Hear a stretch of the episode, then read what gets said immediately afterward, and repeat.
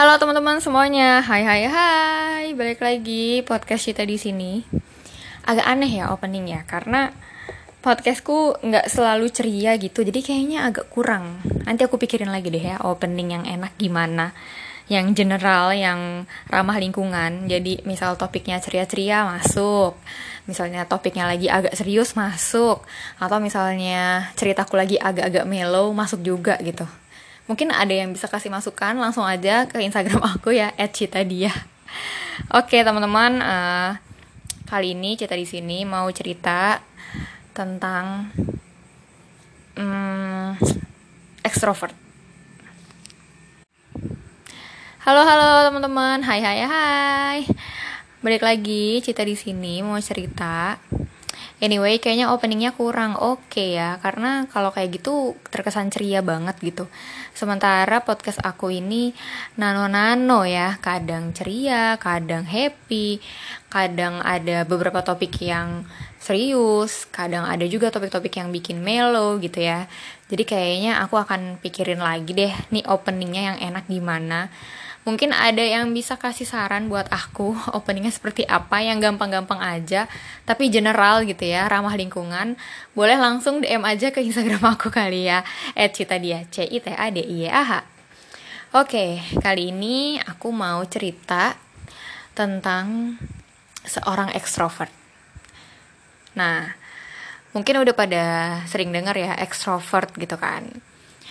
Gampangnya adalah ekstrovert itu orang yang bisa mendapatkan energi dari luar. Jadi faktor eksternal itu lebih berpengaruh gitu terhadap recharge energinya dia gitu. Kebalikannya dengan orang introvert. Kalau introvert ketika mereka sendiri tidak berinteraksi dengan orang nah itu adalah momen recharge-nya dia gitu oke okay. makanya itu kenapa makanya itu kenapa itulah kenapa orang-orang introvert itu merasa lelah ketika berinteraksi dengan banyak orang karena energi mereka tuh terkuras habis gitu Sementara kebalikannya, orang-orang ekstrovert justru ketika bertemu dengan banyak orang itu adalah chargingnya mereka gitu ya. Nah, aku adalah salah satu dari bagian para extrovert. Oke, kenapa aku kepikiran untuk cerita ini? Sebenarnya berawal dari aku terjun ke dunia profesional dan ya sambat-sambat pasti ada lah ya, terutama ke inner circleku. Dan di situ aku mulai merasa kok kayak beda ya gitu. Kok kayak nggak pas ya. Misalnya uh, aku berpendapat bahwa kita ketika kerja tuh tetap butuh orang gitu. Kita tuh tetap butuh orang yang satu frekuensi. Kita tuh tetap butuh orang yang bisa diajak ngobrol gitu. Jadi kalau di kantor di lingkungan kerja nggak ada orang yang bisa diajak ngobrol itu rasanya kan nggak nyaman ya. Gitu nggak sih? Nah aku tuh sebagai ekstrovert mikirnya gitu. Tapi beberapa kali ya sampai aku ngerasa kayak aku jadi males gitu nanggepin orang-orang. Bahkan teman-teman aku sendiri sorry ya guys. Karena ya itu ya karena satu sisi oh ya udahlah mungkin uh, memang aku masih junior gitu. Kalau teman-teman aku kan ya udah bisa dibilang senior lah ya pengalamannya udah empat tahun lebih lim, bahkan masuk ke lima tahun di dunia profesional terus apalah aku gitu. Jadi aku ya udahlah mungkin emang uh, mereka udah ngalamin gitu kan jadi ya mereka memberi masukan atau mengkritik aku dengan caranya masing-masing gitu tapi di satu sisi juga kadang tuh aku juga mikir coba deh kalian semua tuh flashback dulu ketika awal terjun ke dunia profesional tuh juga sama gitu. Jadi hmm, gimana ya? Kayak aku deh waktu aku masih oriflameman gitu ya. Bodoh amat deh sebut merek sebut merek. Kayak aku masih oriflame waktu itu. Terus aku udah lama nih ya kan ngerjain oriflame saat itu udah tujuh tahun. Ketika ada uh, member baru yang gabung aku nggak bisa yang langsung ngejudge. Ini tuh gampang tau ini tuh gitu doang. Itu tuh biasa santai aja lah nggak bisa kayak gitu. Walaupun aku tahu memang itu akan jadi makanan sehari-hari gitu kan tapi ya bayangin juga dulu waktu baru gue juga sama kayak dia gitu sama-sama masih banyak ngeluh sama-sama masih takut-takutan sama-sama masih maju mundur gitu. Jadi ya dikasih pelan-pelan gitu. Jadi jangan sampai bikin orang tuh malah takut dan nggak mau maju. Ngerti gak sih guys? Gitu loh. Nah uh, ya udahlah ya soal itu emang masing-masing deh. Nah, terus yang berikutnya adalah ada opini yang masuk di aku secara bersikeras gitu ya. Dia bilang, hmm, ya udah kalau di lingkungan kerja nggak ada teman yang asik, nggak ada teman yang sefrekuensi, ya udah sih bodo amat. Kalau gue sih kerja ya kerja aja cari duit, bukan cari temen.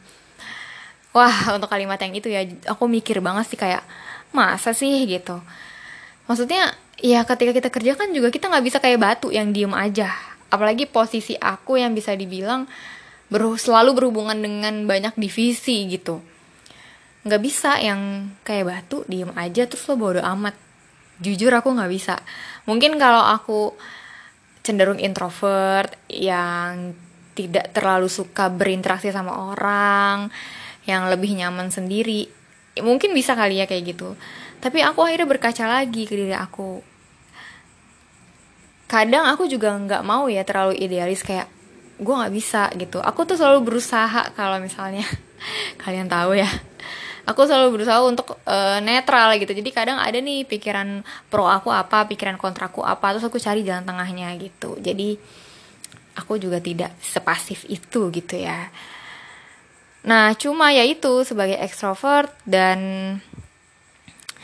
aku jadinya mikir juga kayak kenapa ya kok gue kayak butuh teman banget gitu?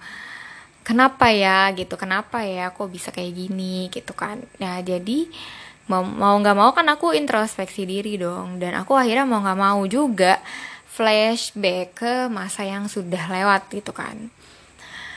Mungkin kalau misalnya orang yang nggak tahu uh, ngeliat aku tuh kayak ih kok cita kesepian banget sih? gitu. Kenapa sih harus nyari dari kenapa sih harus nyari teman dari lingkungan baru gitu? Di luar lingkungan itu kan juga pasti ada temen dong kayak di luar kantor pasti ada dong teman gitu kan. Gini ya. Sebenarnya aku agak sedih sih kalau kalau bahas ini gitu. Ini aku nggak tahu perasaan aku doang atau enggak tapi aku berusaha ceritanya pakai logika. Gini ya teman-teman. Jadi di usiaku sekarang teman-teman lamaku terutama teman dekat yang sangat dekat itu udah nikah. Bener-bener semuanya udah nikah bahkan yang cowok-cowok juga gitu ya yang cowok yang deket sama aku. Deket dalam arti sahabat gitu lah ya. Udah nikah semua. Jadi ketika teman-teman yang enak diajak ngobrol sudah nikah itu jujur aku uh, kayak ngerasa kehilangan banget sih. Aduh kok jadi sedih ya? Ya mungkin ngerasa kehilangannya karena aku sendiri belum nikah gitu kan. Jadi nggak ada lagi teman-teman yang standby bisa diajak cerita gitu. Terus nggak ada lagi nih yang weekend langsung ayo gitu. Aduh sedih deh aku nggak mau nangis di podcast kali ini.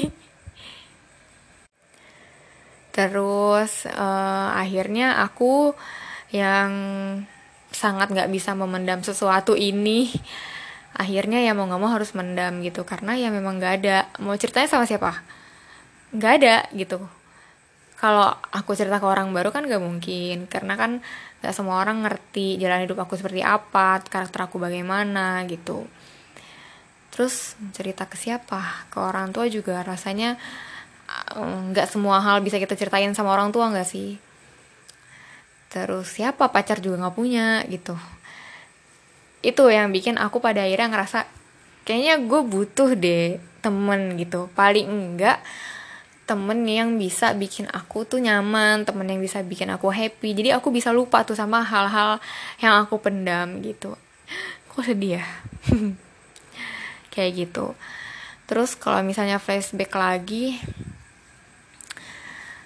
uh, ini nggak tahu ya bisa disebut penyesalan atau enggak. Tapi kenyataannya ketika aku kuliah itu aku disibukkan dengan mencari uang gitu kan. Jadi saat itu momennya aku harus cari uang. Nomor satu adalah supaya aku bisa lanjut kuliah gitu. Karena kalau bukan aku yang bayar siapa lagi gitu saat itu. Terus selain itu aku juga punya orang tua punya adik yang adikku pun juga saat itu masih sekolah. Jadi di masa kuliah itu aku tidak punya lingkungan sosial bisa dibilang kayak gitu ya. Jadi ini memang pilihan aku. Nggak ada orang yang memaksa untuk aku mengambil jalan itu. Tapi keadaan yang memaksa aku seperti itu gitu. Gitu ya. Ya mungkin itu juga ya yang bikin aku berasa di saat orang-orang yang lain nih di kampus tuh punya dek punya temen yang seru punya temen yang deket gitu. Bahkan sampai sekarang masih suka ngobrol masih suka interaksi gitu. Nah sementara aku setelah aku pikir-pikir gitu ya siapa? Kalaupun ada ya udah pada nikah gitu. Aduh sedih. Gitu. Jadi bisa dibilang um, semasa aku kuliah 4 tahun itu aku kehilangan momen untuk mm, menambah teman gitu kali ya bahasanya. Tapi ya ya udah semuanya udah lewat kan dan pasti ada alasan tersendiri gitu. Uh, kenapa jalan hidup aku kayak gitu gitu ya. Kalau dalam Islam tuh nggak boleh nyesel ya karena semua hal itu udah diatur gitu. Aku lebih kesedih aja sebenarnya. Terus hmm, setelah lulus kuliah 4 tahun. Pas banget tuh 4 tahun. Aku juga kan di rumah. Dan aku nggak tahu ya saat itu pilihan hidup aku benar atau enggak yang aku ambil. Tapi tentu banyak sekali hal yang aku dapat baik itu hal baik maupun hal yang kurang baik.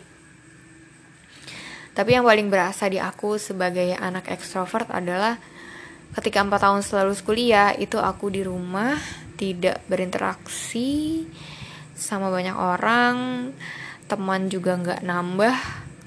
Karena kan aku kerjanya bukan di kantor ya dan aku tidak masuk ke circle baru. Jadi ya teman aku masih itu itu aja gitu. Kebayang gak sih masa kuliah aku kayak gitu tuh yang tadi aku ceritain?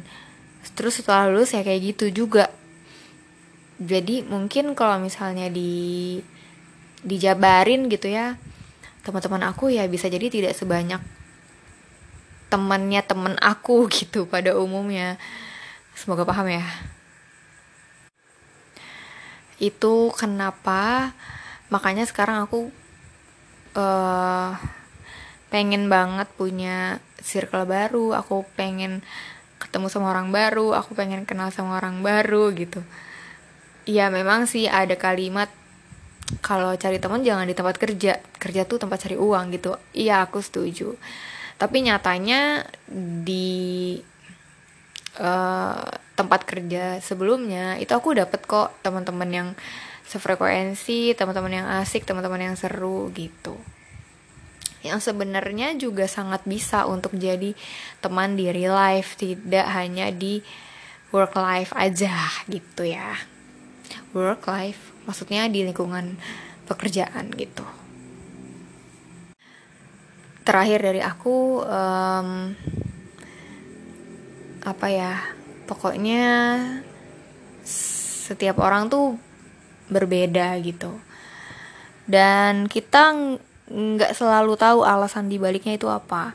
So please kalau misalnya mau ngasih masukan gitu ya ke orang lain siapa pun itu. Lebih tua lebih muda sepantaran teman kerja teman kuliah atau teman apa pun itu coba deh hmm, tanya dulu.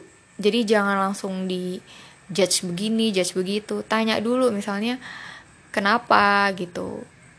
Ada apa? Terus lo maunya gimana? gitu. Nah nanti dari situ kita jadi tahu oh ternyata dia gini oh ternyata dia gitu oh ternyata dia uh, pengennya gini dia pengennya gitu. Oh ternyata yang dia rasain ini yang dia rasain itu. Baru dia habis itu kalau mau kasih masukan dan jangan lupa pakai kata-kata yang enak juga gitu.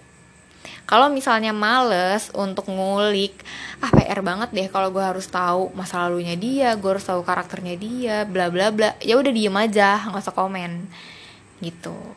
Ya oke. Okay.